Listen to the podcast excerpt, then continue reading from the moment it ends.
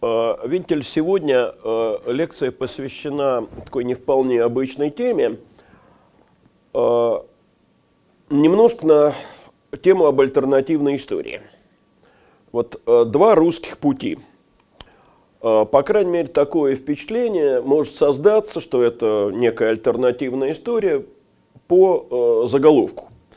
На самом деле, конечно, никакой альтернативной истории здесь нет. Речь пойдет не о том, что могло бы быть, если бы, а о том, что реально было, и о том э, пути, э, который действительно мог бы быть, но не реализовался.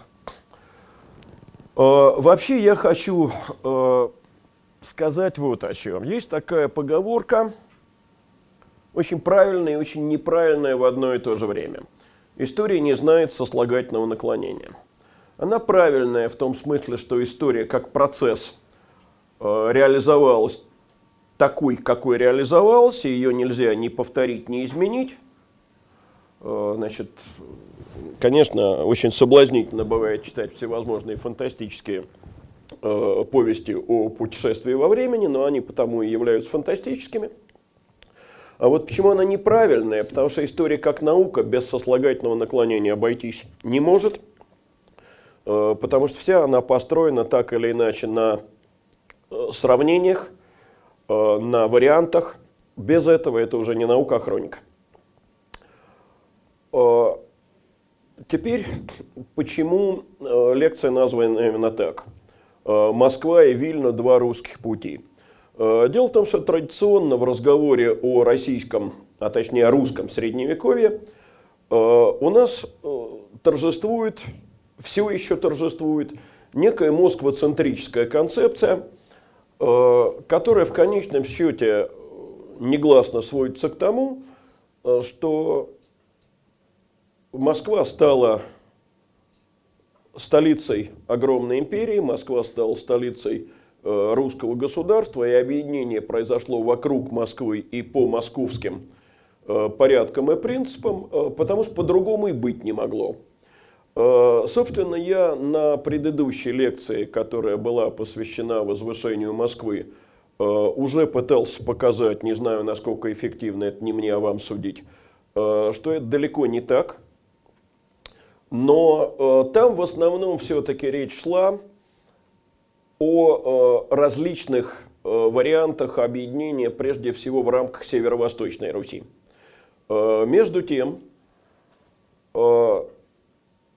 огромная территория, э, которая корни свои э, ведет из Киевской Руси, э, далеко не сводится к той территории, которая позже стала Великим княжеством Владимирским, еще позже Великим княжеством Московским, затем Московским царством и в итоге именуется Великороссией. Дело в том, что помимо Великороссии существует еще два огромных региона, э, которые тоже относились э, или относятся к наследникам э, Киевской Руси. И это Украина и Белоруссия. Понимаете, вот судьбы этих регионов достаточно долгое время развивались вне Московского царства. И не случайно сейчас все время возникают э, споры и дискуссии о том, кто является действительно там наследником Киевской Руси, а кто им не является. Э, хотя мне кажется, что это все-таки общий корень и ветви, которые от этого общего корня и ствола развелись. Понимаете, вот примером того, как эти споры идут, является с одной стороны э, так сказать, утверждение украинских историков, что Россия э, должна э, свою историю начинать не с Киевской Руси, а там с Новгородчины с одной стороны и с Орды с другой стороны. Это одна крайность. А другая крайность заключается в том, что э, вот в Москве э, ставится памятник э, великому князю Владимирск, Владимиру Киевскому, и тем самым э, утверждается э, связь э, Владимира Святого не с Киевом, а с Москвой. Это на самом деле две стороны одной медали, попытка приватизации вот такой давней истории. Ну и в еще большей степени это относится к Литве, потому что в последние годы, правда, в учебниках перестали писать о Литве как э, внешней агрессивной силе по отношению к Руси, но все-таки все еще встречаются обороты типа Литва и Русь. Что-то не так с микрофоном, да? Вот и я тоже заметил это. Давайте попробуем так. Все еще встречаются обороты Литва и Русь, литовская агрессия. Между тем, Э, исторически складывалось таким образом, э, что Литва оказалась не агрессором по отношению э, к русским землям, вернее, выступала не агрессором по отношению к русским землям, а собирателем русских земель, примерно таким же, как Великое княжество Владимирское. Ну, а вот теперь давайте все-таки попробуем по порядку. Ну вот я здесь Э, вывесил эту карту, э, карту, э, на которой Великое княжество Литовское показано на разных этапах своего развития, вплоть до 15 века включительно. Ну вот если мы посмотрим на территорию такую ярко-фиолетовую, вот это и есть то, что называется исконная территория Литвы. Э, состоящая, в свою очередь, из э, двух э, достаточно разных регионов, разных прежде всего по своей истории. Так, есть.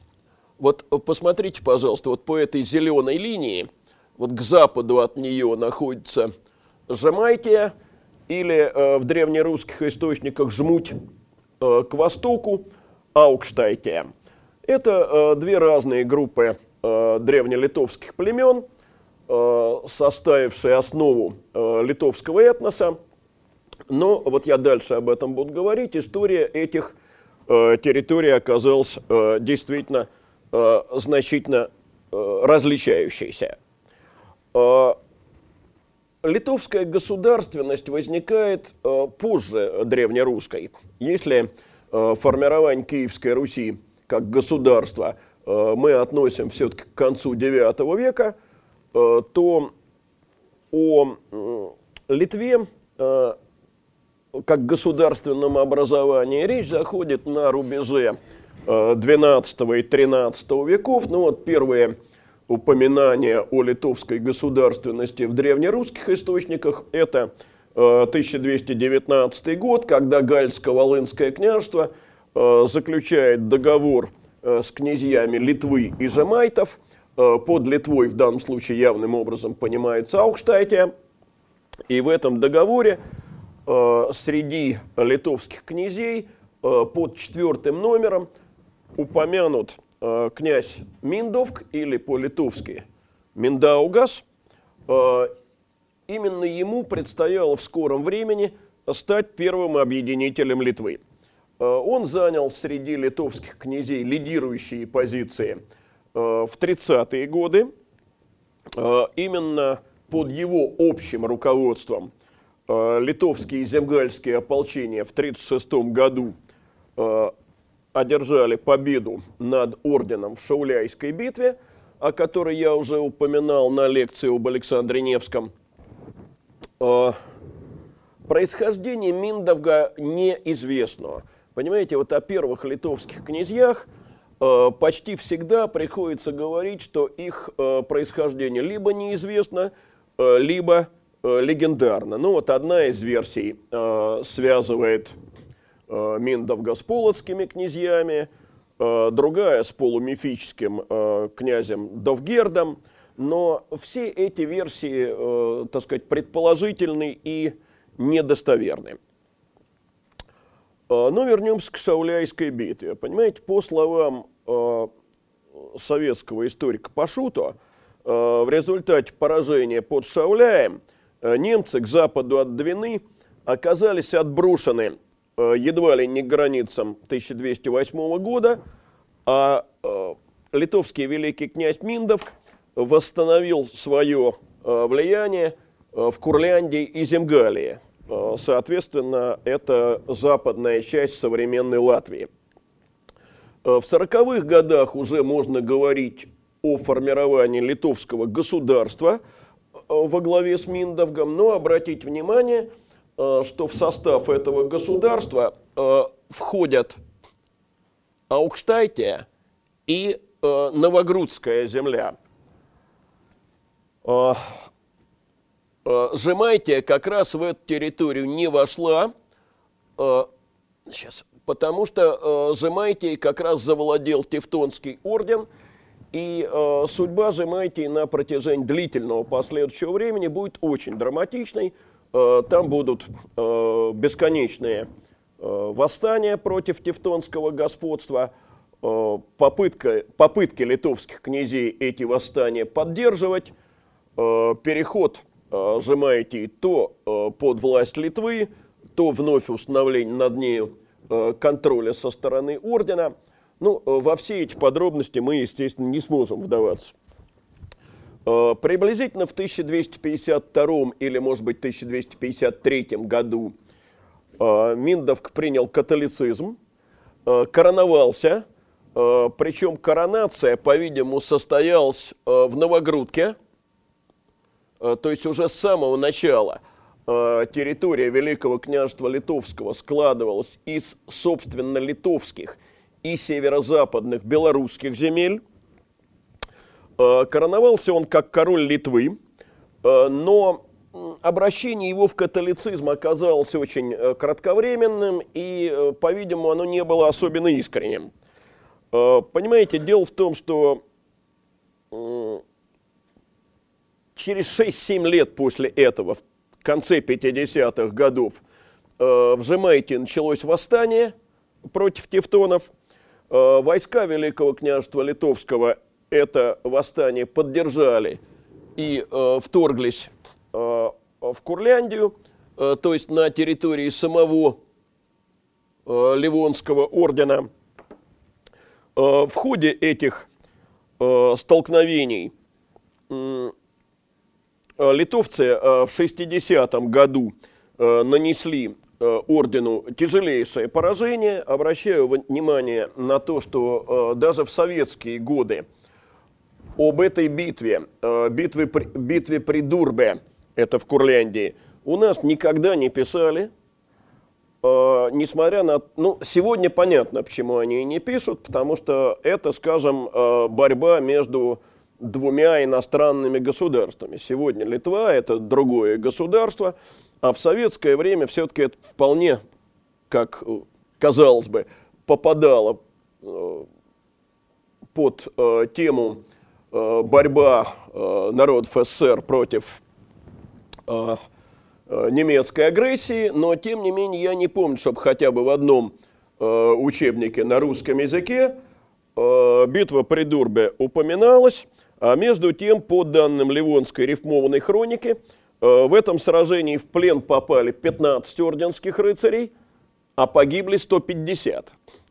Э, то есть это, э, ну, по крайней мере, еще раз повторю, по данным источника, бесконечно превосходит и ледовое побоище, в котором та же хроника указывает на 20 Э, погибших и шесть плененных рыцарей, и превосходит даже Шауляйскую битву втрое, потому что в Шауляйской битве, по данной рифмованной хронике, погибло 48 рыцарей. Э, да, это несколько позже, э, но, согласитесь, между 1260 и 1242 годами разница совсем не такая принципиальная. Э, естественно, после э, такого разгрома ордена, э, буквально в следующем году, в 61-м, Миндовка отрекается от христианства, возвращается к язычеству, и в том же году он заключает союз с Александром Невским, Александр Невский как раз в это время является, как мы помним, великим князем Владимирским. Союз этот направлен против тевтонов. В следующем, 1262 году, в союзе с новгородцами и тверичами литовцы совершают поход на Юрьев, но это, к сожалению, за обрезом этой карты. Но, собственно, крепости они тогда не взяли. Посады юрьевские пожгли, а крепости не взяли. Но 62 год. В следующем году не станет ни Александра Невского, ни э, Миндовга. Э, мы к смерти Миндовга э, вернемся э, скоро.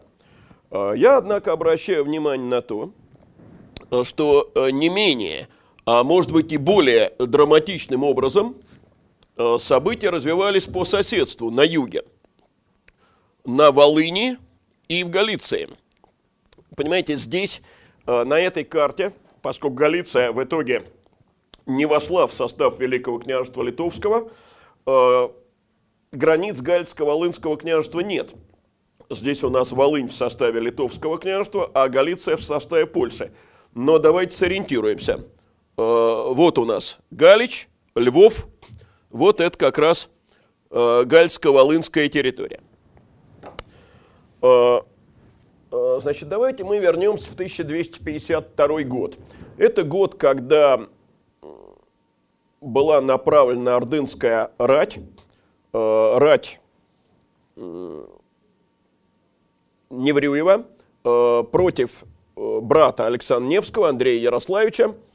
В результате Андрей Ярославич бежал за пределы русской земли, а Александр Невский стал великим князем. Одновременно другая рать, под командованием некого Куремсы э, двинулась э, против Даниила Галицкого. Да, я прошу прощения, вот ничего с этим не поделаешь, но сегодня будет много имен. Какие-то имена, чтобы было легче воспринимать, я покажу на генеалогических схемах, но это касается только Генеминовичей, Ольгердовичей и Гальско-Волынских князей. А пока э, речь идет э, о персонажах о которых мы говорили раньше, и мне кажется, это делать не совсем обязательно. А, значит, а, вот а, войско Куремцы двинулось против Даниила Галицкого, и Даниил, рассчитывая на поддержку Запада, обратился к папе, принял от тогдашнего папы римского, от Иннокентия IV, королевский титул – и, соответственно, обещал э, ввести э, в Галиции, на Волыне э, католическую веру. Но помощь от Рима не пришла, вернее, она не успела прийти. Даниил от Куремса отбился своими силами. Значит, острой необходимости в принятии католицизма у него не было. А дальше события стали развиваться так, что об этом и вовсе пришлось забыть. Э, дело в том, что э, вот э, в Новогрудке, где в свое время принял королевский титул Миндовк, он теперь посадил своим наместником сына. Сына этого звали Войшелк, и это очень интересная фигура среди литовских князей. Дело в том, что Войшелк первым из литовских князей крестился в православие – и если отец его свое католическое княжение, э, прошу прощения, католическое крещение, конечно, э, по-видимому, э, произвел, ну, знаете, как в 20 веке стали говорить по системе реалполитик, то есть это было выгодно ему просто, то Войшелк, по-видимому, относился к своему православному крещению совсем неофитским пылом. Дело даже доходило до того, что он выражал недвусмысленное желание постричься в монахи. А, и он таки это сделал в итоге. А, отец его, надо сказать, этого не одобрял. А, как летопись пишет, отец же его, Миндовк, укоревашиться ему по его житию, он же на отца своего не любовашить вельми. То есть идея, что сын станет монахом, воинственному Миндовгу, видимо, совсем не понравилась. Ну, а вот теперь нам как раз потребуется генеалогическая схема. Это князья Галицкие. Начинается схема с Романа Мстиславича. Значит, линия эта восходит непосредственно к Мономаху. Это тот самый Роман Мстиславич Галицкий, которого в одной из своих баллад прославил Алексей Толстой, когда ему папский легат предлагал креститься и обещал, что папа его опояшет духовным мечом, князь под пером Алексея Толстого отвечает так. «Когда так духовным мечом он силен, то он и хвалить его волен, а я и вот этим железным своим доволен. Ну, в 1205 году этот э, вояка, э, ну или, может быть, более уважительно, надо сказать, воитель, э, погибает э, в походе на Польшу э, в войне против короля Лешика. После этого в Галиции на Волынь начинает черт что – так сказать, княжество таскали в разные стороны, и поляки на него претендовали, и венгры претендовали, и был даже уникальный случай в русской истории, когда на княжеском столе сидел боярин, это единственный случай такой, другого такого случая нет. Э, потом в Гальче э, воссел э, Роман Мстиславич Удалой, и, наконец, вот незадолго до Батыева нашествия Галич вернул таки под свою власть повзрослевший к тому времени сын Романа Даниил Романович Галицкий. Ну вот от него идет вся последующая схема, ну и рядом его брат Василько Романович. Ну вот давайте посмотрим сюда. Вот у нас здесь по центру Э, человек со странным, мне больше никогда не встречавшимся именем Шварн Данилович. Э, вот за этого самого э, Шварна Даниловича в середине 13 века, если точно, то в 1254 году, вышла одна из дочерей Миндовга и таким образом одновременно сестра Войшелка. И Войшелк немедленно реализовал Э, свою давнюю мечту. Э, он э, принял монашество, затем отправился в паломничество на Афон, а Новогрудское княжество передал брату зятя вот этому князю Роману Даниловичу. Причем здесь,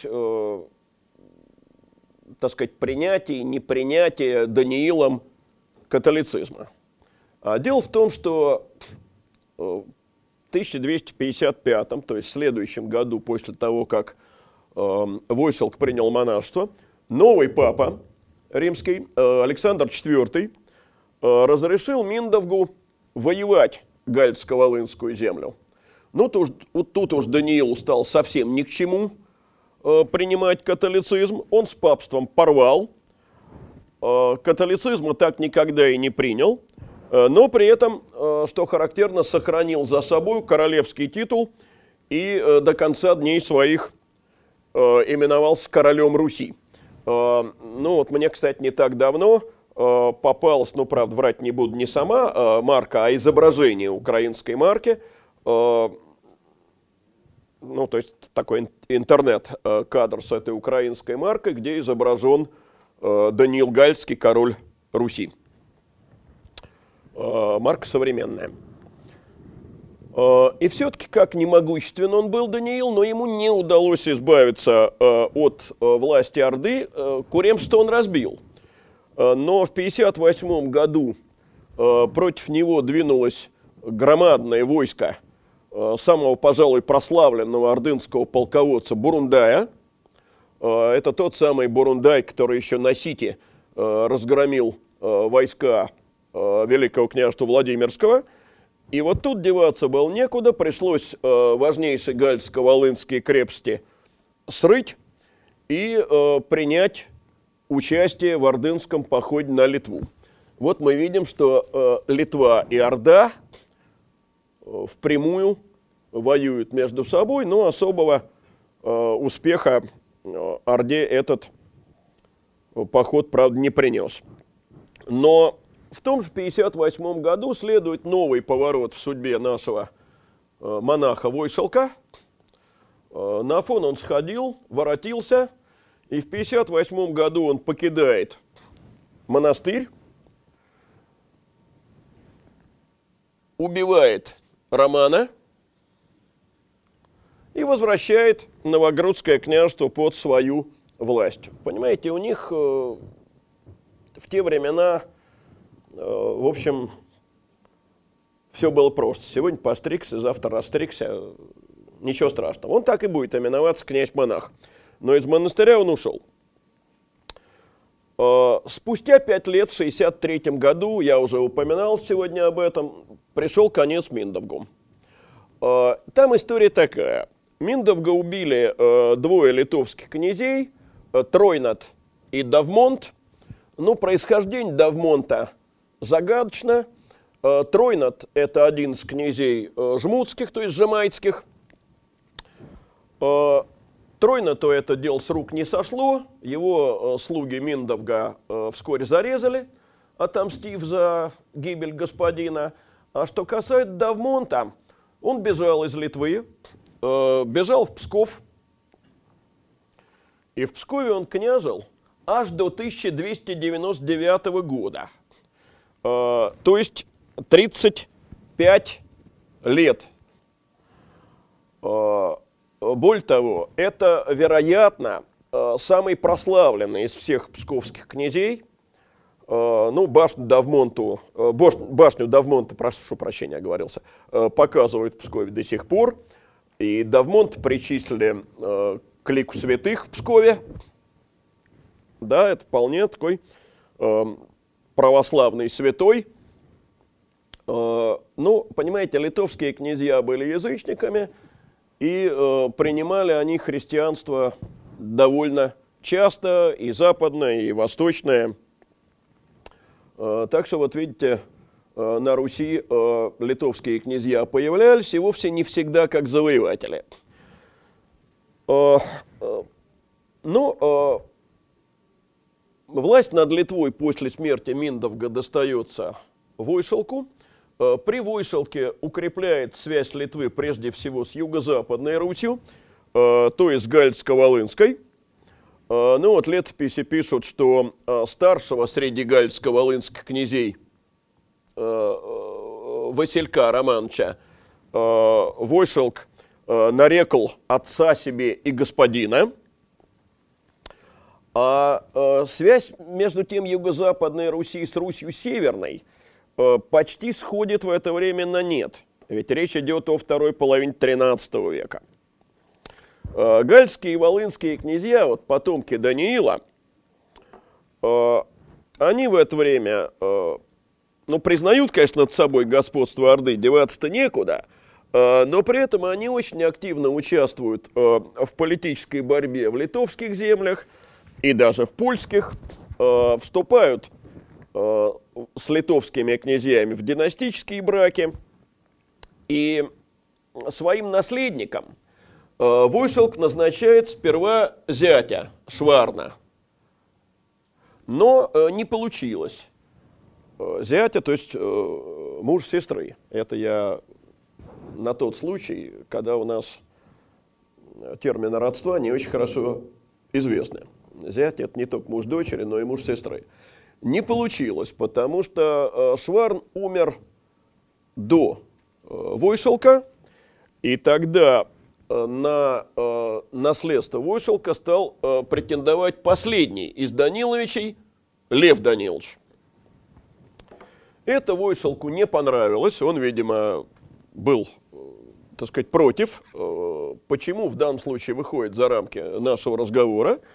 Важно, что Э, в 1267 году э, Лев Данилович пригласил Войшелка к себе в Галич для переговоров.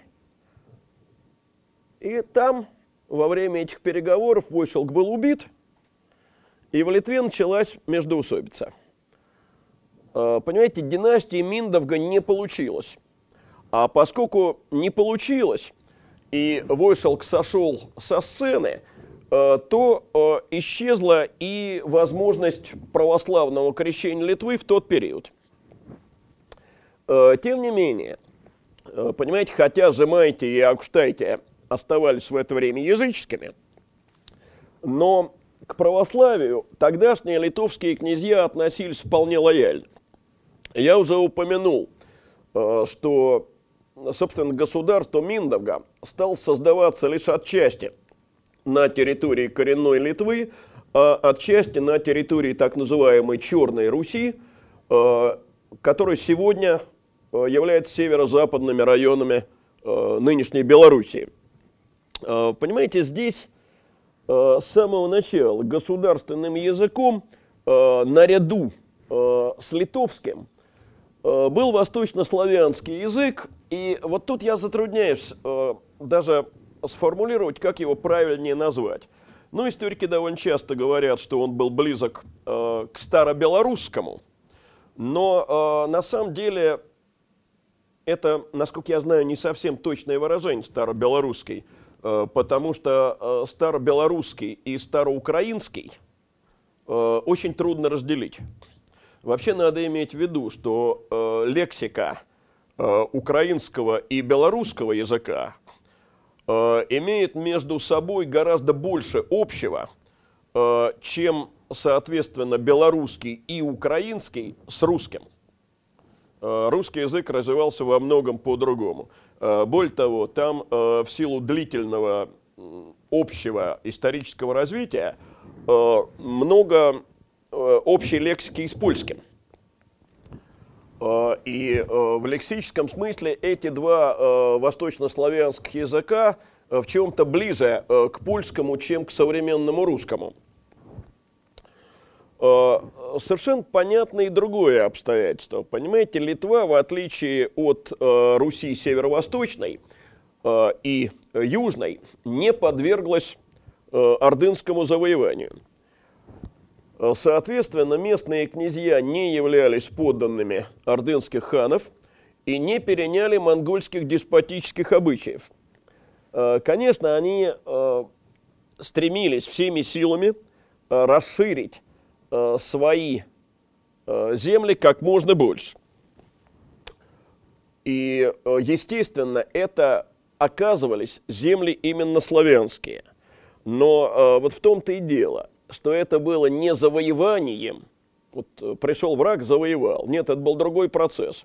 Это было собирание русских земель, но в той же мере, э, в какой э, переход, скажем, Нижегородского княжества под власть Москвы, это 1393 год, так на всякий случай, э, тоже было осуществлено вооруженным путем. Подошла московская рать, нижегородские бояре заявили своему князю, «Э, княже господине, не надейся на нас, бо мы уже э, не твои и не с тобою, но на ты есть мя. И, так сказать, вынуждены были перейти на сторону Москвы. А, скажем, завоевание Твери произошло в гораздо более жестких формах. Тем не менее, мы называем это все-таки собиранием. Вот таким же собиранием, только с опорой не на современные Э, великорусские, а э, главным образом э, на западно-русские, нынешние, в первую очередь, белорусские земли, было и собирание земель Литвою. Ну вот к реализации этой программы, собиранию русских земель вокруг Великого княжества Литовского, впервые всерьез приступает князь Гедемин – Э, он великим князем литовским был э, с 1315 до 1341 года, и происхождение его опять э, является загадкой. Понимаете, по одним сведениям он сын великого князя Витаня или Витанеса, по другим брат, но о происхождении самого Витанеса ничего мы сказать не можем. А, например, враждебные Гедемину и Гедеминовичам – э, сказание о великих князьях Владимирских, э, созданное в Москве э, в конце 15-го, начале 16 веков, называет э, Гедемина не братом и не сыном, а конюхом Витаня, который якобы его убил и на его вдове женился. Но так или иначе, э, Гедемин, в отличие от Миндовга, действительно стал основателем э, династии литовских князей. Прежде всего Гедемин пришлось вести очень упорную э, борьбу э, с орденом. И э, для борьбы с орденом ему необходим были союзники. Э, поэтому в 1325 году он э, заключает союз с польским королем Владиславом. Обратите внимание, это э, тот самый период, э, когда разыгрывается борьба между Москвой и Тверью, э, когда погибает в Орде от руки тверского князя Дмитрия Михайловича Грозный очи московский князь Юрий Данилович, самого Дмитрия казнят, и, соответственно, у нас начинается новый этап московско-тверского противостояния. Иван Калита против Александра Михайловича Тверского. А, так вот, союз между Великим княжеством Литовским и Польшей был закреплен браком. Дочь Гедемина по имени Альдона вышла замуж за наследника польского престола. Это будущий король Казимир III Великий, последний польский король из династии Пястов. А, ну, давайте вернемся к карте. Вот посмотрите, пожалуйста, вот здесь в условных обозначениях мы читаем значит, территории, присоединенные при Витане и Гедемине. Вот они таким образом. Это Подлясье или Подляшье, это Полесье, это вот, Полоцкая, Минская земля – а, то есть мы можем сказать, что под властью Гедемина находилась большая часть современной Белоруссии. И надо сказать, что на большую часть этих земель, а это земли там, Минские, Туровские, Берестейские, Друдские или там, Полоцкие Витебские. Вот на все эти земли власть Гедемина в основном распространилась э, мирным путем.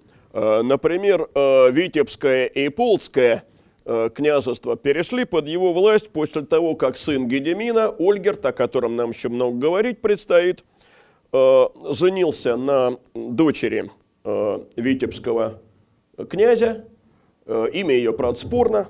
По одним источникам ее называют Анной, по другим Марией, и унаследовал удел своего тестя. Южнее, на Волыни,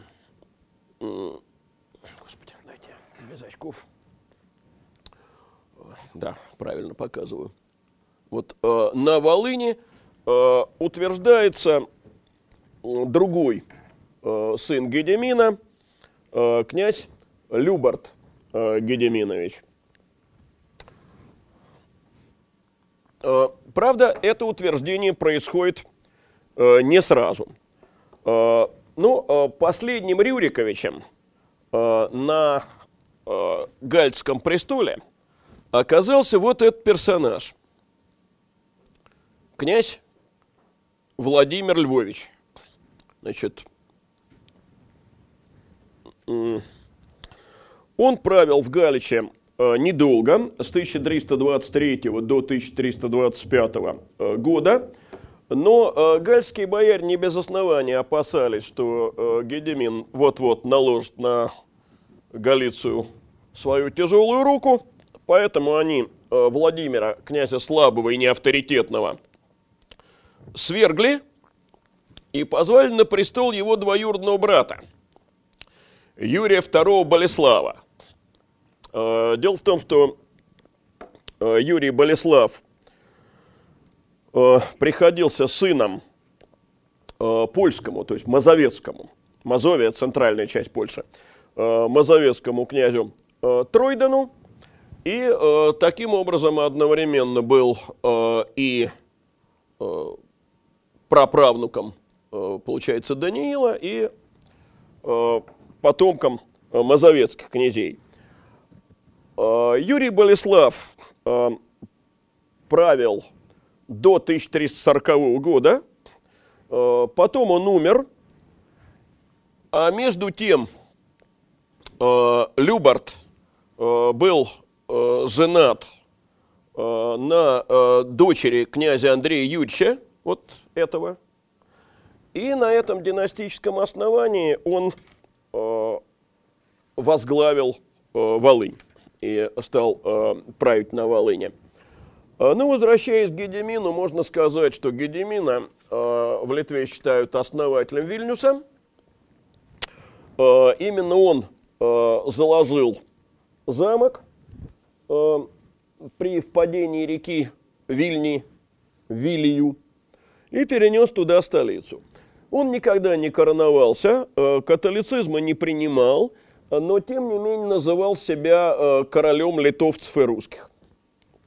Ну, э, может быть, после того, как написал тогдашнему папе Иоанну 22 о том, что, в общем, не против был бы католицизм принять. Но на практике до этого так дело и не дошло. К тому же 1325 году, о котором вот уже э, говорилось, относится еще одна очень э, важная э, точка, вокруг которой, тем не менее, ведутся большие споры. Это так называемая э, битва на реке Ирпень. Э, почему говорю так называемая? Э, ну вот по э, сравнительно поздним летописным данным – Э, на Ирпине Гедемин одержал победу над коалицией южно-русских князей, Киевского, Переславского, Черниговского, Брянского князей, и после этого овладел Киевом. Надо сказать, что в современных этой битве украинских и белорусских источниках о битве на Ирпене ничего не говорится. Э, поэтому некоторые исследователи считают, что это вообще поздний вымысел, э, что это легенда 16 века. Э, ну вот был такой крупный украинский историк Феликс Михайлович Шабульдо. Он считал, что этот рассказ достоверен в целом и полагал, что именно после битвы на Ирпене – Э, Киев оказался в своеобразной двойной зависимости. Он зависел с одной стороны от Орды и с другой стороны от Великого княжества Литовского. И, наконец, при Гедемине э, началось противостояние Литвы и с Москвой, и с Ордой. Вот я сегодня упоминал э, Тверского князя э, Дмитрия Михайловича Грозные очи, Э, враждебного Москве и погибшего именно из-за своей вражды э, с Юрием Даниловичем Московским. Э, так вот, женат он был на одной из дочерей Гедемина. То есть связь между Великим княжеством Литовским и княжеством Тверским самая непосредственная. Если заговорить о борьбе с Ордой, я прошу прощения, что я так прыгаю, но вот э, с картой все-таки оно, мне кажется, э, легче, э, то эта борьба с Ордой оказывается прежде всего связана со смоленскими землями.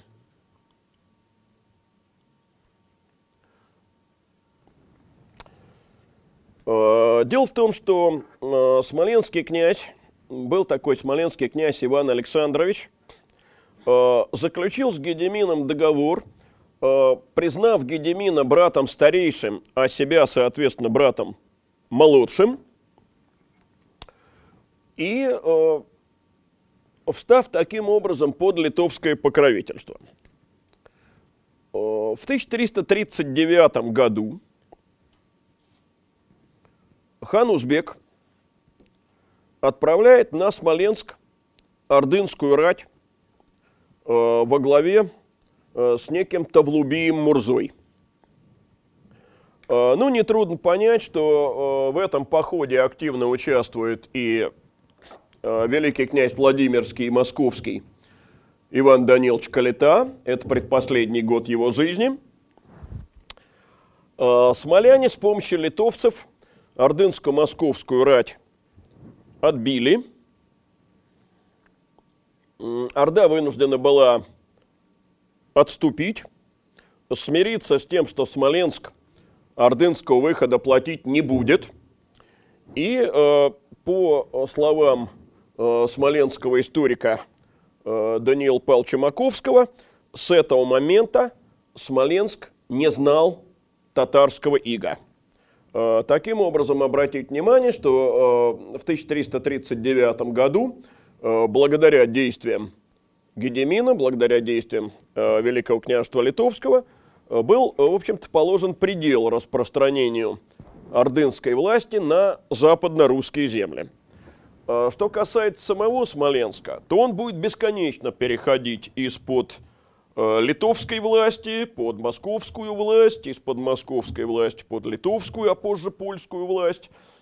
И спор этот окончательно закончится только во второй половине 17 века. 17 Но это, как вы понимаете, далеко за пределами нашего э, сегодняшнего э, разговора. А, у великого князя Гедемина было семеро сыновей. Значит, и вот на этом я хочу особо остановиться. А, дело в том, что а, многодетность с коронованными особами часто играет довольно дурные шутки. Дело в том, что каждого надо наделить, княжество дробит, смельчает – либо э, между дружными братьями начинаются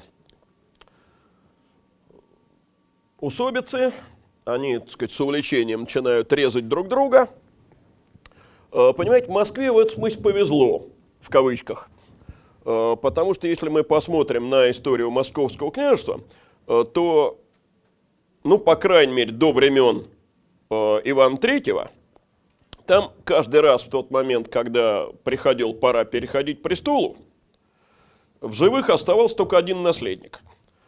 Остальные либо погибали, либо чума их прибирала, вот как в 1353 году, когда Симеон Гордый э, умер, и вместе с ним умерли все его сыновья, и, соответственно, спорить с Иваном Красным за престол был некому. А когда это так сказать, замечательная забота, я уж не знаю, Господа Бога или природы прекратится, э, то э, великим князьям московским и владимирским придется самим заботиться о себе. И заботиться они будут так. Ну, забегаю, правда, в следующую лекцию, но вот э, Иван III, например, двум своим сынов, братьям просто не разрешит жениться, а третьего, за которым он не досмотрел, видимо, уморит в тюрьме вместе с сыновьями.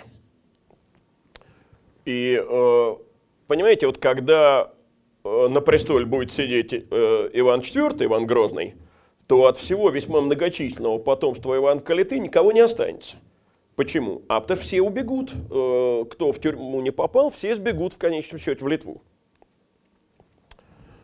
Потому что выбор был простой. Либо ты бежишь за литовский рубеж, либо, так сказать, погибаешь в тюрьме нужную смертью. А вот э, в Великом княжестве Литовском они э, и Гедемин, и позже Ольгерт, э, на следующей таблице вы это увидите, э, многодетные, и, соответственно, там усобицы будут весьма э, тяжелыми. Э, ну вот, например, Гедемин свой престол, э, не знаю почему, э, завещал э, не старшему Нариманту и не второму сыну Ольгерду, а четвертому – Евнуте, или э, в некоторых э, русских источниках его предпочитают называть на славянский лад Евнутий. Э, в итоге э, трехлетняя усобица, Евнута от власти отстранен, и у власти встали в качестве соправителей двое. Ольгерт и Кейстут. Ну, соответственно, по-литовски Альгердас и Кястутис. А, надо сказать, что это довольно редкий э, пример дружного думвирата, э, когда братья благополучно разделили функции. Кейс тут воюет на западных окраинах, борется с орденом. Ольгерт сосредотачивается на южной и восточной политике, то есть на собирании русских земель. Причем, надо сказать, пришлось братьям Э, достаточно тяжело. Э, например, э, в 1348 году литовско-русские войска потерпели очень тяжелое поражение в битве над Стравой, так ее чаще всего называют, это неподалеку от Каунаса. И в этой битве, кстати, погиб их старший брат Наримант. Потомки Нариманта, однако, в русской истории хорошо известны. Э, точнее, это потомки одного из его сыновей, Патрикея Наримантовича. Это князья Патрикеевы. Мы о князьях Патрикеевых будем говорить, э, когда будет лекция об истории русской церкви средневековой, потому что ну вот, один из его потомков, князь Василий Э, Патрикеев, больше известный как князь Инок Васиан Патрикеев, э, будет одним из лидеров позднего нестяжательства. Ну и, э, собственно, в лекции о становлении державы Иван III без истории князей Патрикеевых тоже не обойдешься. Но об этом не сейчас. Значит, кроме ордена, пришлось воевать с Польшей. Поляки, вот, например, отняли у Литвы тогда Подляшье, Э, отняли Брест. Э, на время э, пришлось уступить Москве Смоленск. Это 1350 год. От суверенитета над Смоленском Ольгерду пришлось отказаться, уступив его Симеону Гордому. В 1352 году Ольгерд отказался от претензий на Галицию – удержав Волынь, вот именно поэтому на той карте, которую мы уже видели, э, Волынь литовская, а Галиция э, польская, укрепил Ольгерт отношения с Тверью. Он э, вторым браком был женат на Тверской княжне, на дочери того самого Александра Михайловича Тверского, который в 1327 году, мы помним, э, стоял во главе Тверского восстания. Э, звали вторую жену э, Ольгерда, соответственно, Ульяной Александровной. И благодаря этому браку Ольгерд довольно интенсивно вмешивался в дела Великого княжества Владимирского.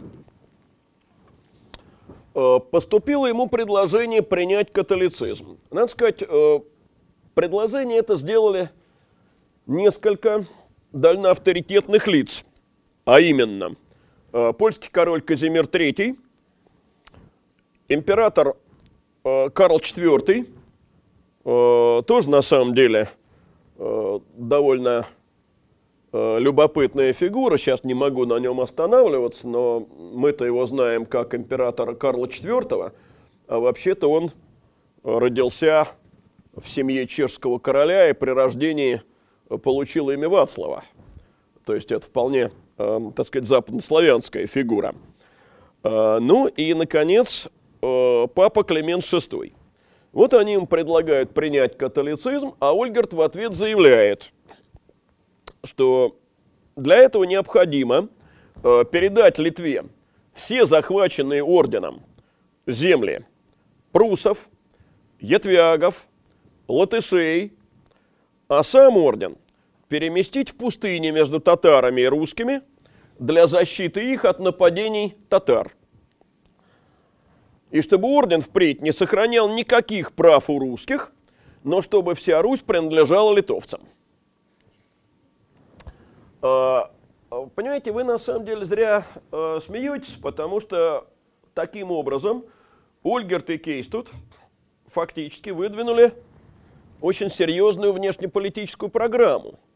Э, речь-то идет о собирании э, под властью Вильно всех русских и балтских земель. А я напоминаю, что балтская группа очень близка э, к славянской в, в лингвистическом отношении. Из всех индоевропейских языков э, балтские языки к славянским ближе всего. Но вот наступает следующий 1359 год, год очень важный, потому что умирает Иван Красный, на московском престоле малолетний, ну сколько ему там, 9 лет, как мы помним, был Дмитрию, когда он вступил на престол. Значит, ярлык уходит Нижний Новгород. В Москве в этот момент становится явно не до западно-русских земель. Э, ей бы вернуть э, ярлык и э, вернуть себе лидерство в пределах Великого княжества Владимирского. В Орде, в свою очередь, начинается заметня.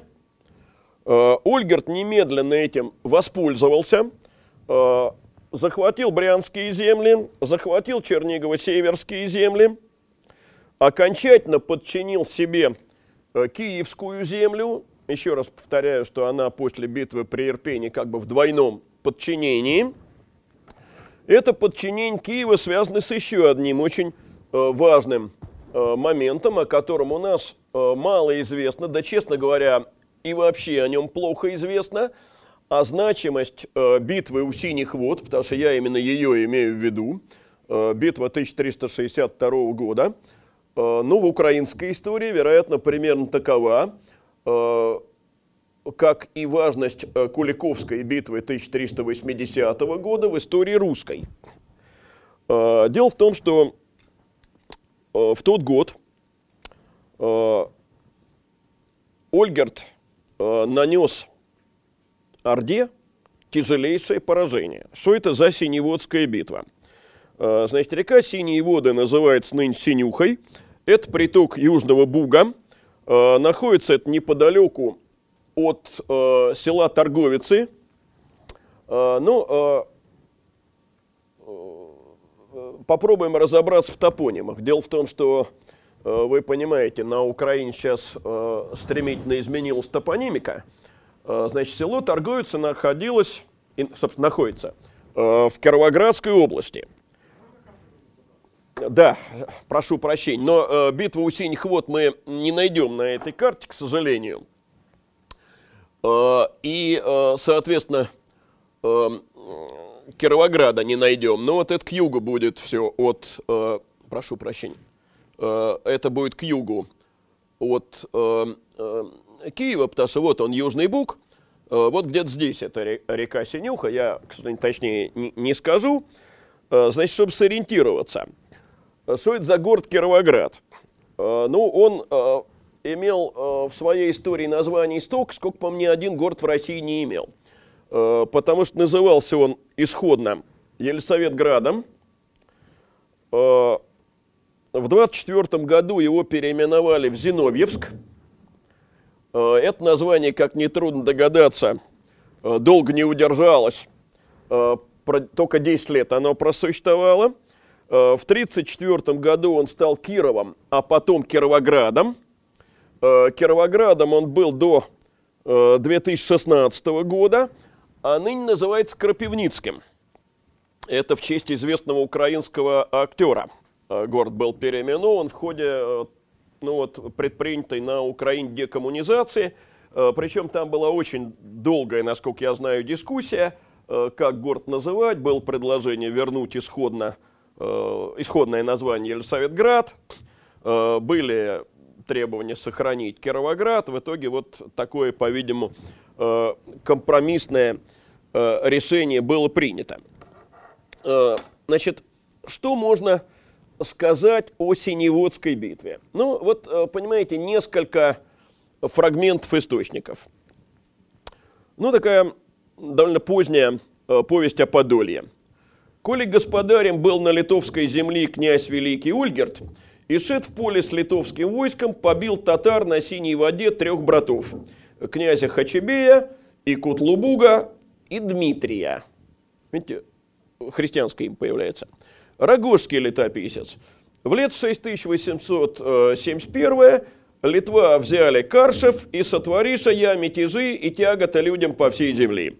Той же осени Ольгерт э, Синюю воду и Белобережье повоевал. Еще одна летопись, густынская такая летопись.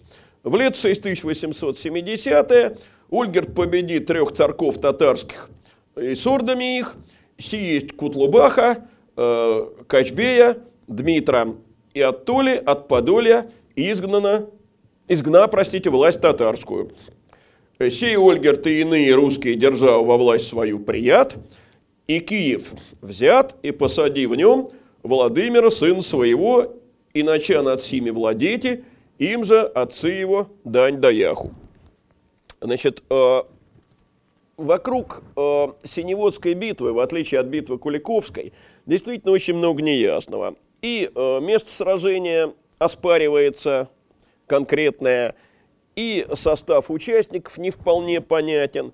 Но наиболее распространенная версия, что вот эти три царки татарские, это, э, так сказать, наены тогдашнего ордынского хана Мюрида. Дмитрий, это, по-видимому, мангубский князь. Э, я, э, так сказать, э, объясню, что э, в Крыму, э, в районе горы Мангуб, долгое время существовало греческое княжество Феодоро, вполне христианское. Оно существовало и под Ордою, и потом достаточно долгое время – под господством Крымского ханства. Вот, по-видимому, он имеется в виду. Что касается Хачебея и Кутлубуга, ну, это, соответственно, крымские наместники Мюрида. Значит, и после э, Синеводской битвы э, Киевщина, Черниговщина, Подолия э, перешли э, под власть Э, Великого княжества Литовского окончательно, и население их от ордынского ига избавилось. Ну, э, с конца 60-х годов новое обострение отношений с Москвой. Э, дело в том, что Москва очень давит на Тверь, Тверь союзна Литве. Ольгерт в результате совершает в 1368 1370-м есть? Я не вижу. Есть. Значит, и в 1372 годах три похода на Москву. Значит, Москвы он так и не взял ни разу. И самый первый из этих походов оказался наиболее успешным, когда литовцы подошли к московским стенам и у Москвы стояли. Но дело в том, что годом раньше была сооружена э, белокаменная крепость, белокаменный Кремль Дмитрия Донского. Штурмовать э, каменную крепость литовцы, видимо, не готовы были. И э, в итоге Ольгерду пришлось э, северо-восточную Русь все-таки признать отчиной э, Москвы. Умер Ольгерд э, в 1977 году.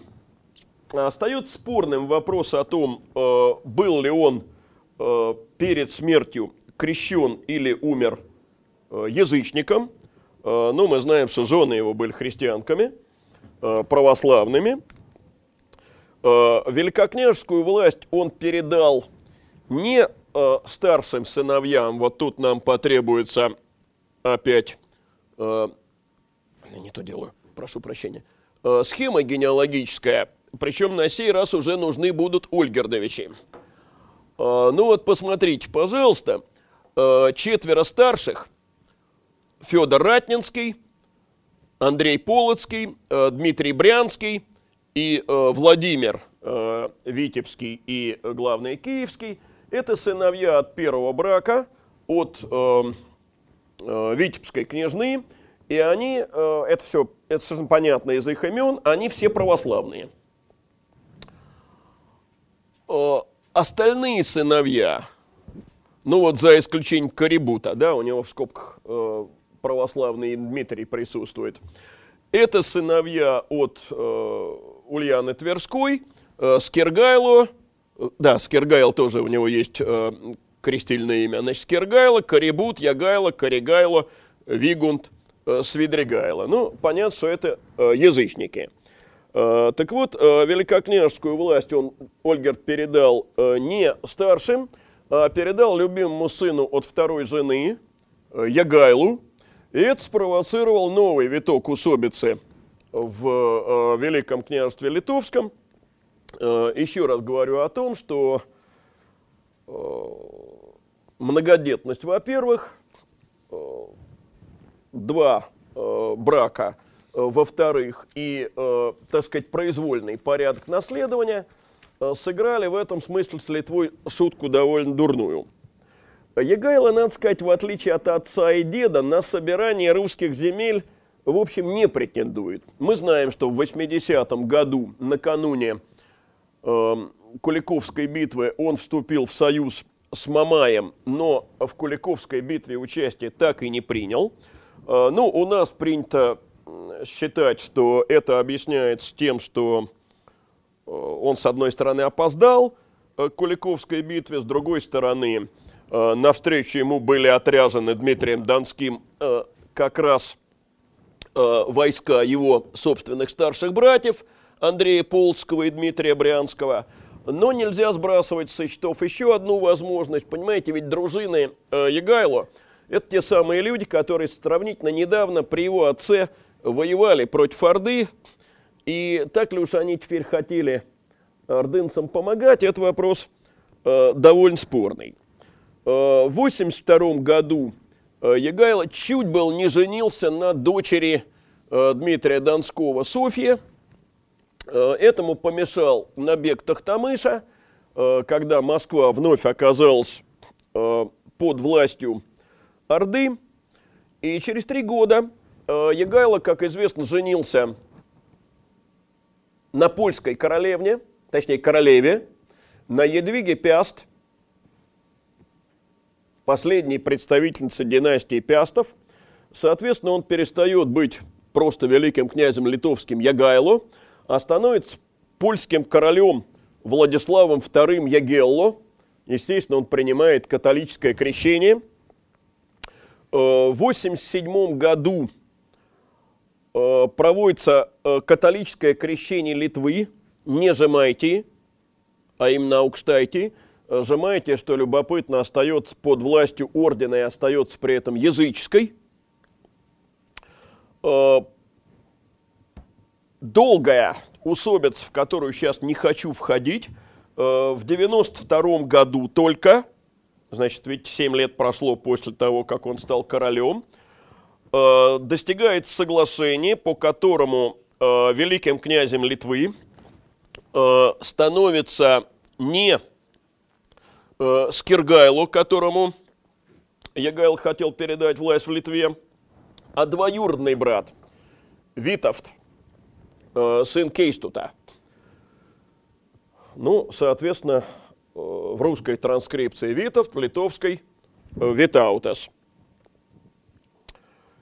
ну вот при Витовте Великое княжество Литовское достигает вершины могущества.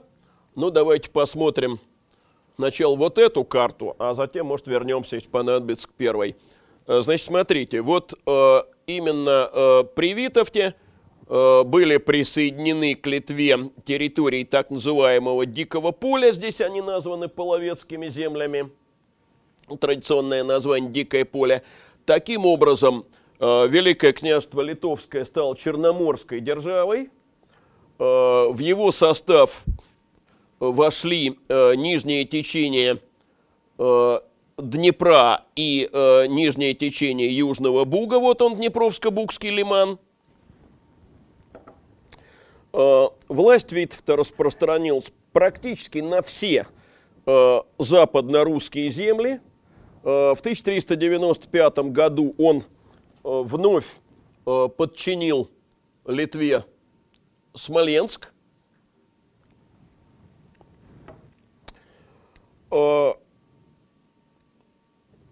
Некоторые русские князья э, его именовали даже не братом старейшим, но вот мы помним, что э, там смоленские князья именовали великого князя Литовского братом старейшим, э, Тверской князь в 1375 году признал московского великим, значит, братом старейшим. Так вот, Витовта некоторые русские князья именуют в соглашениях даже не отцом, а дедом. Э, а здесь термины родства означают степень зависимости. Э, дочь Витовта э, замужем за великим князем московским Василием Дмитриевичем, то есть Василием Первым. Это, правда, произошло еще до того, как Витовт занял великокняжеский престол Вильно, и объяснялось тем, что как раз тогда Витовт вел борьбу с двоюродным братом, ему нужна была поддержка Москвы. Э, в 95 году в Литву к бежит Тахтамыш. Он ухитрился повздорить э, в свое время возведшим его на престол великим среднеазиатским завоевателем Тамерланом. И э, тот его согнал из Орды. И вот тут у Витовта появилась э, возможность реализовать самые амбициозные планы. Смотрите, как Э, рассуждение Витфта э, передает русская летопись. «Посадим в Орде на царство царя Тахтамыша, и то все будет наше, и царь наш, и мы будем э, не только литовскую землю и польскую владеть, но и всеми великими княжениями русскими». Но не удалось. В 1399 году происходит битва на Ворскле – боюсь ошибиться. Вот на Ворскле стоит Полтава. Э, значит, здесь не подписано Ворскла, не рискну э, показывать, чтобы не в ту реку, так сказать, не ткнуть. Прошу прощения. Э, значит, в этой битве на Ворскле литовско-русское войско просто уничтожено.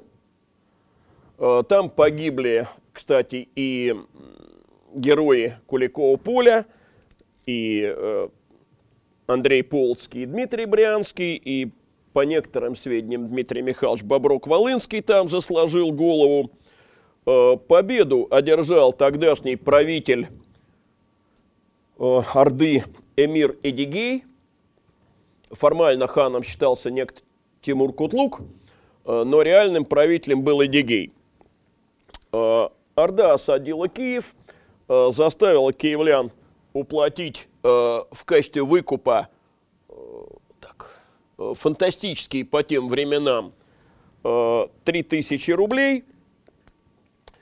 И э, после этого поражения Витовт вынужден подписать э, новую унию с Польшей. Вот в 1385 году была Кревская уния, а теперь подписана малоизвестная у нас э, Виленско-Радомская уния, 1401 год.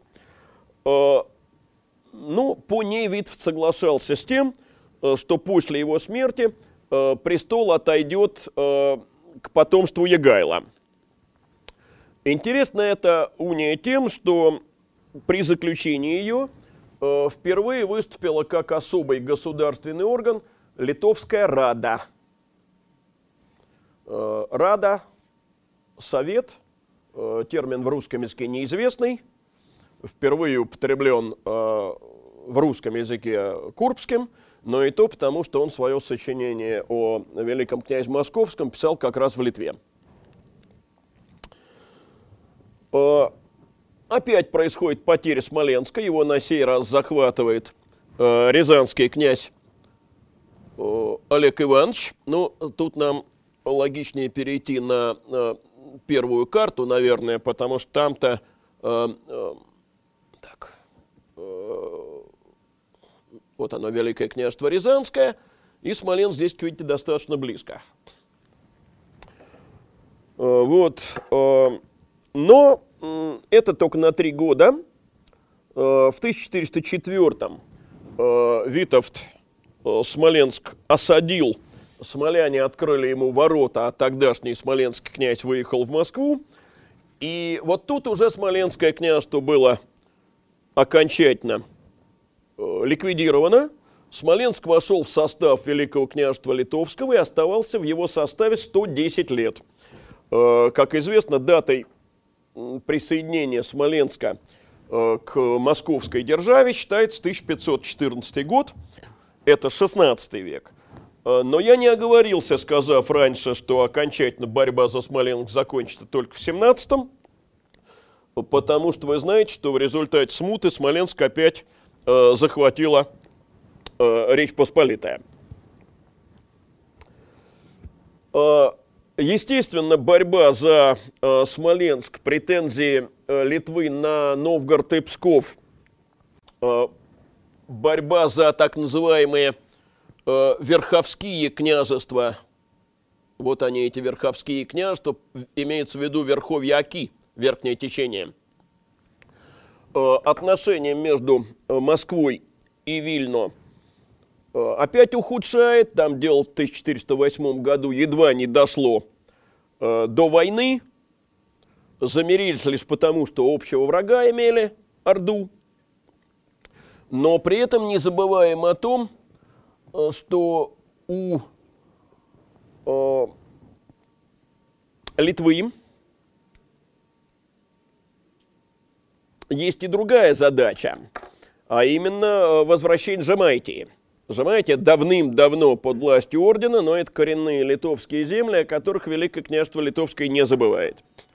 И вот здесь э, очень хорошо, наоборот, известная э, в нашей истории дата, это 1410 год, когда состоялась Грюнвальдская битва, э, в ходе которой соединенные э, польско-литовские войска во главе с королем Ягайло – ну или Владиславом Егелло, и великим князем Витвтом разгромили Тевтонский орден. Э, у нас эту битву называют битвой при Грюнвальде, а э, немцы ее предпочитают называть э, битвой при Таненберге. Это уже на территории Тевтонского ордена, то, что сейчас называется Восточной Пруссией. Хорошо известно, что в этой битве в составе войск Витовта отличились три смоленских полка. Ну, понимаете, у нас принято было всегда на этом делать акцент, видимо, потому что при всем, так сказать, братстве народов СССР смоляне все-таки русские, а литовцы литовцы. Вот поэтому подчеркнем, что Смоленск тут сыграл роль важную, а роль это действительно была важная, кстати, бесспорно. Э, битва очень крупная. С двух сторон участвовал в ней 60 тысяч человек. По тем временам это грандиозная битва. Э, ну, вот э, я, чтобы не отвлекаться на художественные иллюстрации, не стал показывать знаменитую картину Яна Матейко, польского исторического живописца. Но надо сказать, что и в польской, и в литовской истории Э, битве при э, Грюнвальде, естественно, уделяется огромное место. Э, но гораздо важнее значение этой битвы. Дело в том, что не просто остановлен натиск ордена на литовские земли, не просто Жемайтия вошла в состав Великого княжества Литовского, ну, окончательно в 1422 году – но э, можно сказать больше. Орден после этого роль э, такой первоклассной военной и государственной силы в Прибалтике утрачивает. С этого момента начинается его упадок, э, который закончится окончательным разгромом и гибелью уже в XVI веке в Ливонской войне. Э, через три года после Грюнвальда новая уния это уния Городельская 1413 года. Э, созданы в Литве сеймы. Литовские и польские дворяне получают одинаковые права в землях друг друга. Э, требуется согласие литовской шляхты на выбор польского короля, а польской шляхты на выбор литовского великого князя – и что существенно, э, ряд э, привилегий получают католики, Это, естественно, ведет э, к тому, что православное духовенство, православное дворянство э, начинает отворачиваться от э, литовских великих князей и создаются предпосылки для последующего, но последующего только, э, отдаления э, Руси от э, Литвы. Э, в 30 году э, Витовт собирался провозглашать себя королем, корону ему обещал тогдашний германский император, но не сбылось. Э, Витовт не дождался короны, умер. Кстати, корону задерживали э, поляки. Витовт пережил всех своих сыновей. Началась в Литве очередная дикая усобица. Продолжалась она до 1442 года, когда на престоле утвердился Казимир IV, Казимир Ягелончик, то есть сын э, Ягайло. Э, ну, э, о взаимоотношениях Москвы и Литвы во второй половине 15 века я сейчас говорить не буду. Остановлюсь на 1449 годе, когда Казимир признал Новгород сферой московского влияния, и стороны договорились не принимать беглецов друг от друга – никогда не выполнялось. А мы э, обратим внимание на характерные черты э, Великого княжества Литовского. Понимаете, ведь э, вот известно, что сейчас на Украине, я вот подчеркну в данном случае предлог, на Украине, вот такая лексика очень болезненно воспринимается. Украинцы требуют э, говорить и писать исключительно в Украине, что э, до некоторой степени противоречит правилам русского языка, так же, как э, правилам русского языка противоречит э, выражение «на Донбассе», по-русски след, все-таки следует говорить «на Украине», «в Донбассе», э, при этом это не имеет никакого отношения Э, к признанию или непризнанию государственного суверенитета. Это просто э, правило русского языка. Но почему такая болезненность? Потому что вот украинцы воспринимают это на Украине как пренебрежительное на окраине. Название государства Украина действительно происходит от слова окраина, но окраина вовсе не русского государства, а окраина Речи Посполитой. Э, в ту же эпоху, о которой у нас идет речь, жители Великого княжества Литовского Русью считали как раз свое государство.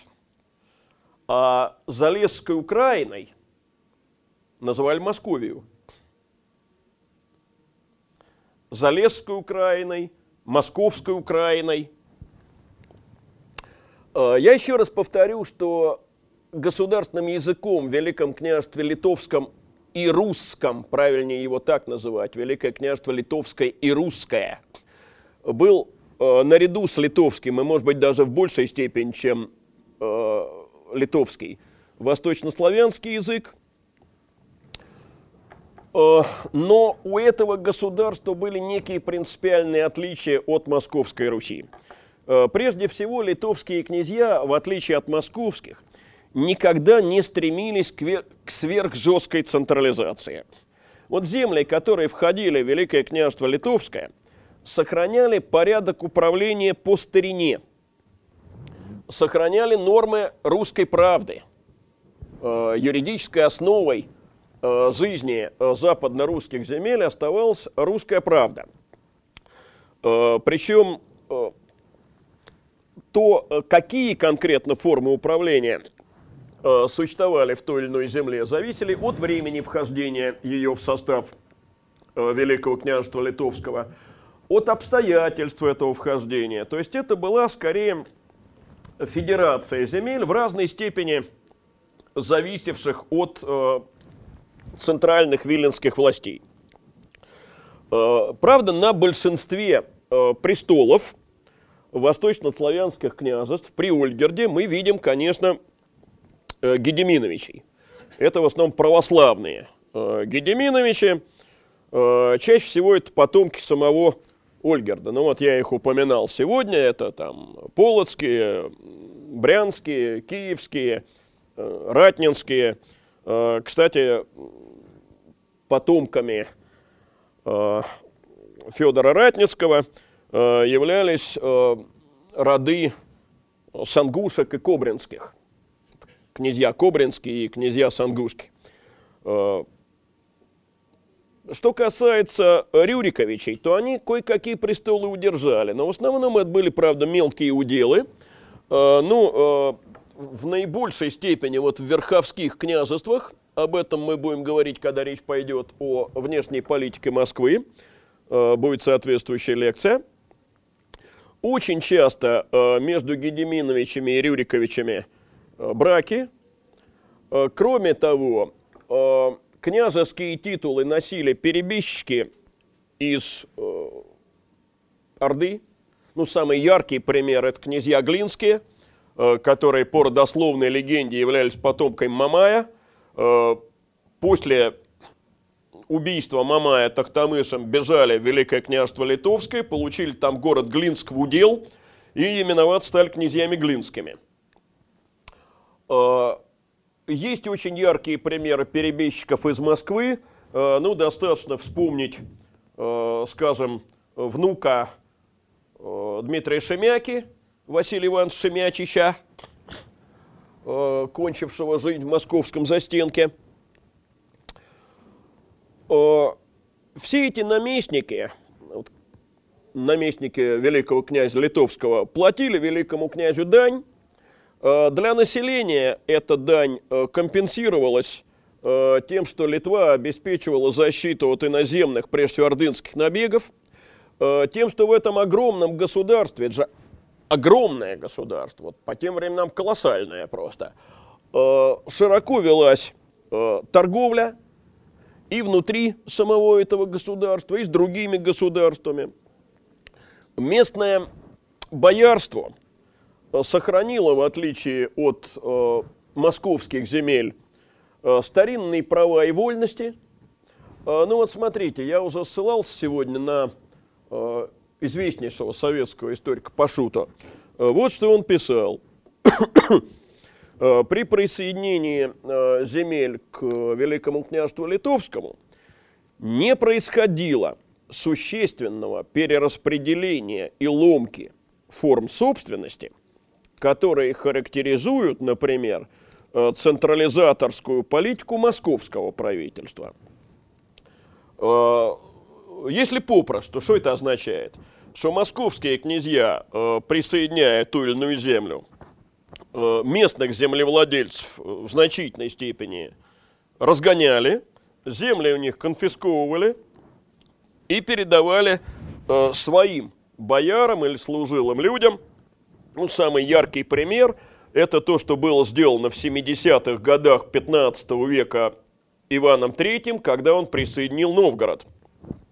Э, местное боярство почти полностью выселено в центральные э, районы московского государства, и получили они там не а поместья, а на их место в новгородскую землю переселены э, московские служилые люди – которые тоже получили поместье и стали именоваться помещиками. Собственно, именно с этого и начинается история поместной системы, о чем я особенно хочу сказать школьникам, потому что встречаются, к сожалению, даже в учебниках и учебных пособиях упоминания о поместной системе в XIV веке. Э, я вот такое встретил, например, в одном из учебников э, вот последнего поколения, написанных в соответствии с историко-культурным стандартом, никаких поместий в XIV веке не существовало. Поместная система родилась только в последней четверти XV века. А, а условным являлось любое а, землевладение в московском государстве. Но об этом тоже не сегодня. А, литовские же князья этого не делали. Они оставляли прежних землевладельцев при их землях. Кстати, если э, в московском государстве бояре – это только узкий круг ближайших приближенных великого князя, входящих в Боярскую думу, в Москве боярин – это чин. нельзя боярином родиться, э, боярство может только выслужить, э, то в Литве боярин – это гораздо более широкое название. Это вообще практически любой, ну, хотя бы более-менее крупный землевладелец. Позже их, ну, под польским влиянием станут именовать боярами-шляхтой. Впоследствии литовское название уступит польскому – и они станут именоваться уже просто шляхтой. Э, в 1447 году, середин 15 века, э, был принят специальный закон, привилей так называемый, который сохранил за э, боярством право вотчинного суда. То есть великий князь не имел права вмешиваться в отношения между боярами и их крестьянами. Это широчайший иммунитет – которого в московском государстве, конечно, не было. Э, сохранили э, бояре и довольно широкие э, возможности участия в управлении, хотя вот считается, что никакого общегосударственного боярского представительства не существовало в то время. Понимаете, это на фоне непрерывного сужения судебного иммунитета служилых людей в московском государстве. То есть ВКЛ э, земельные права расширяются, в Москве поместная система. Что такое поместная система? Формула поместной системы такова. Земля великого князя, а в поместье за таким-то. Э, и э, мы знаем, что именно в это время э, формируется практика отписывания вотчины всех животов на государя. Практика, которая будет существовать простите, пожалуйста, но до грамоты жалованной о правах и преимуществах благородного российского дворянства, принятой ни много ни мало в 1785 году. А, после того, как была заключена уния с Польшей, Э, Литва еще в большей степени трансформируется в такую своеобразную шляхетскую демократию.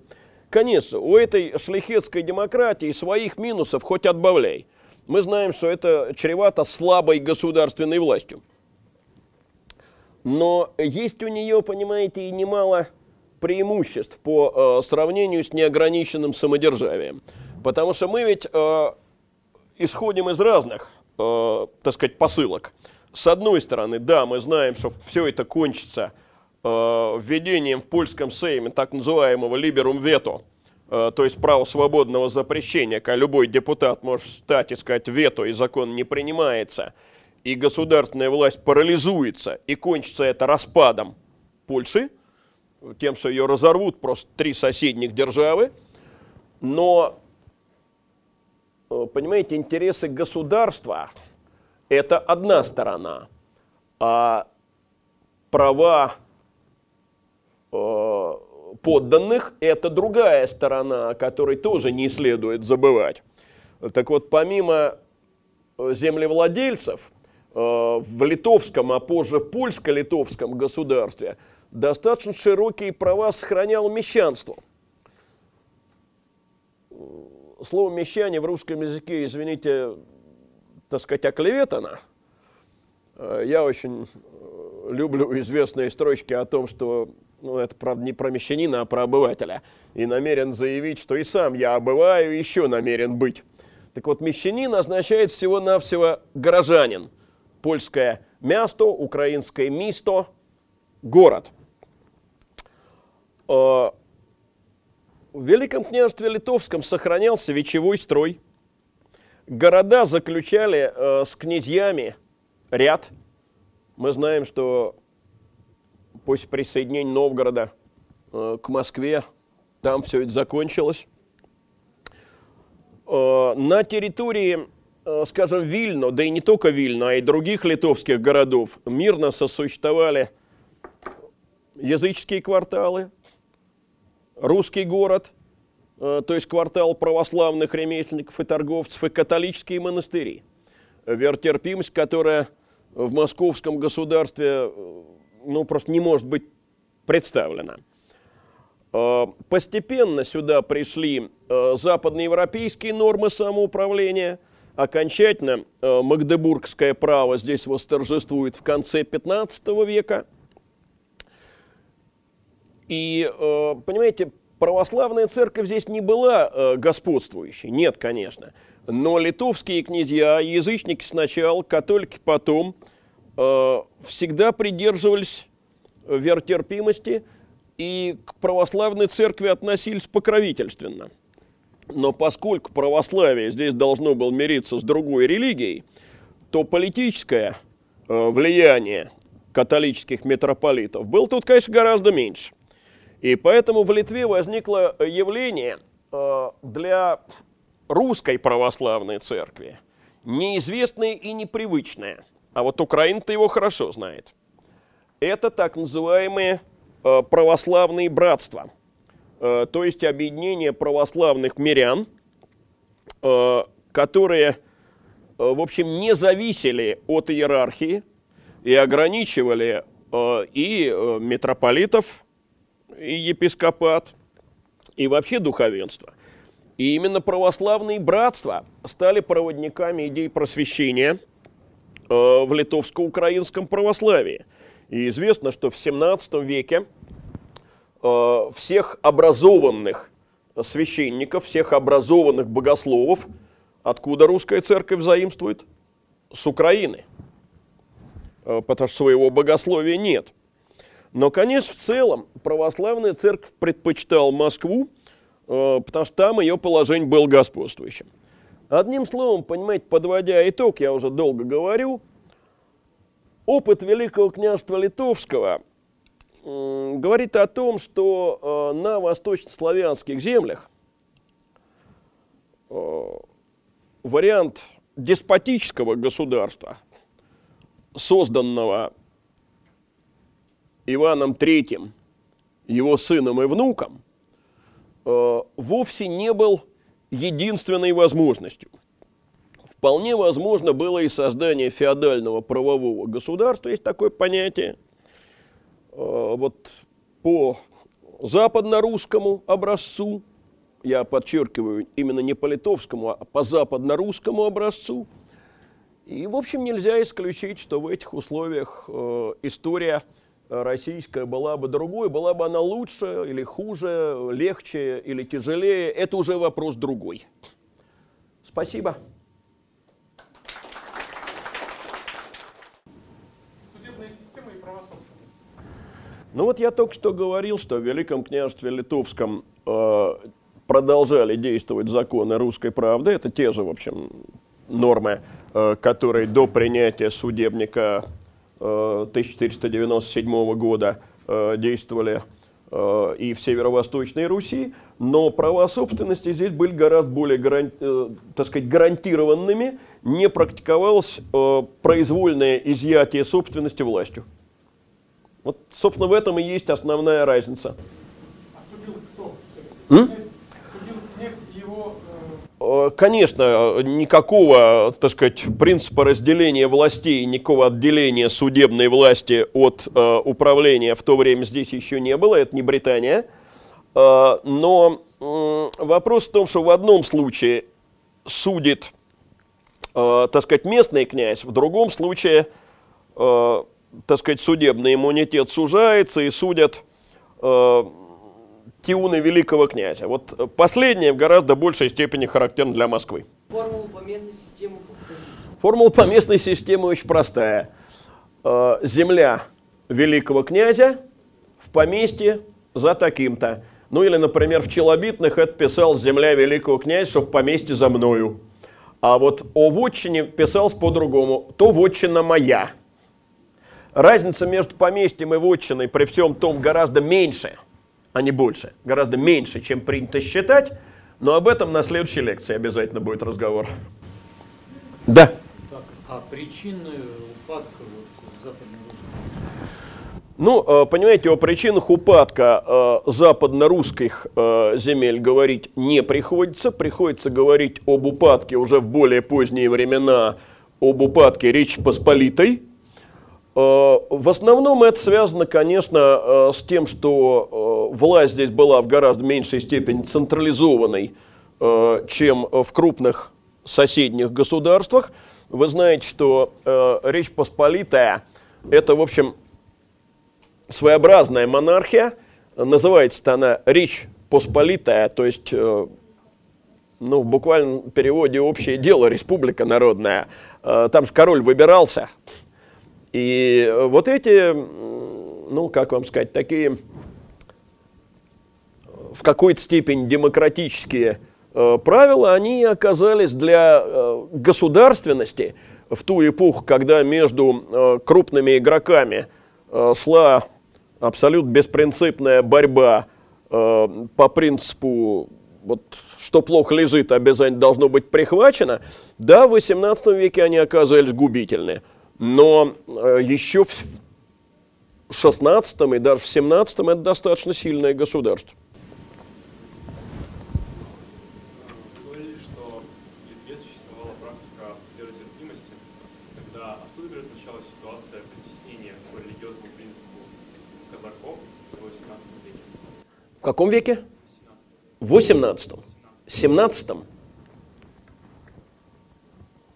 Ну, во-первых, заметьте, что мы в 17 век сегодня не входили. И э, все то, о чем вы говорите, относится к гораздо более позднему э, времени, а именно э, к временам существования Речи Посполитой. Поэтому это уже не Литва, а Польша, и э, западно-русским государством это уже считаться не может. Э, во-вторых, но, видите ли, вот те притеснения, о которых вы говорите, я очень боюсь, что они э, сформированы в нашем национальном сознании э, не столько историками, сколько Николаем Васильевичем Гоголем. А именно его замечательной, в кавычках, э, книгой э, «Тарас Бульба». Я вообще очень люблю э, творчество Гоголя.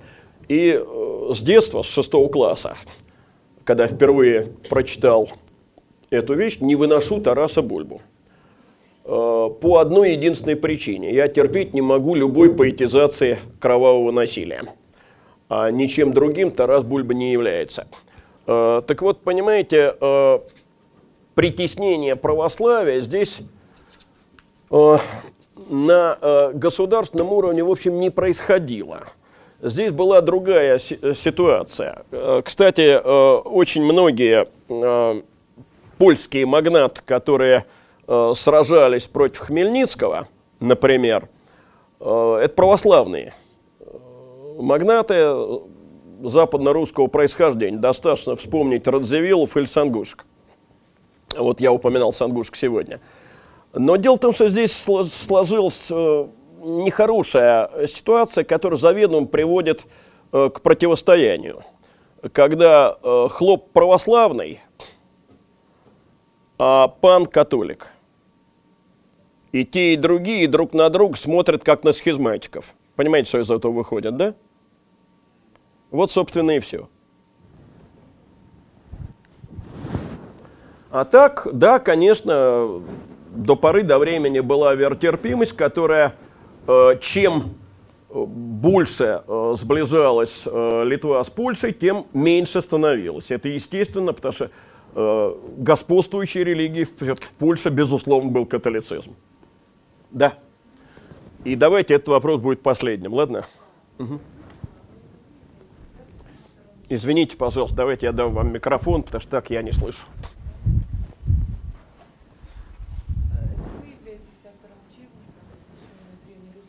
Я являюсь.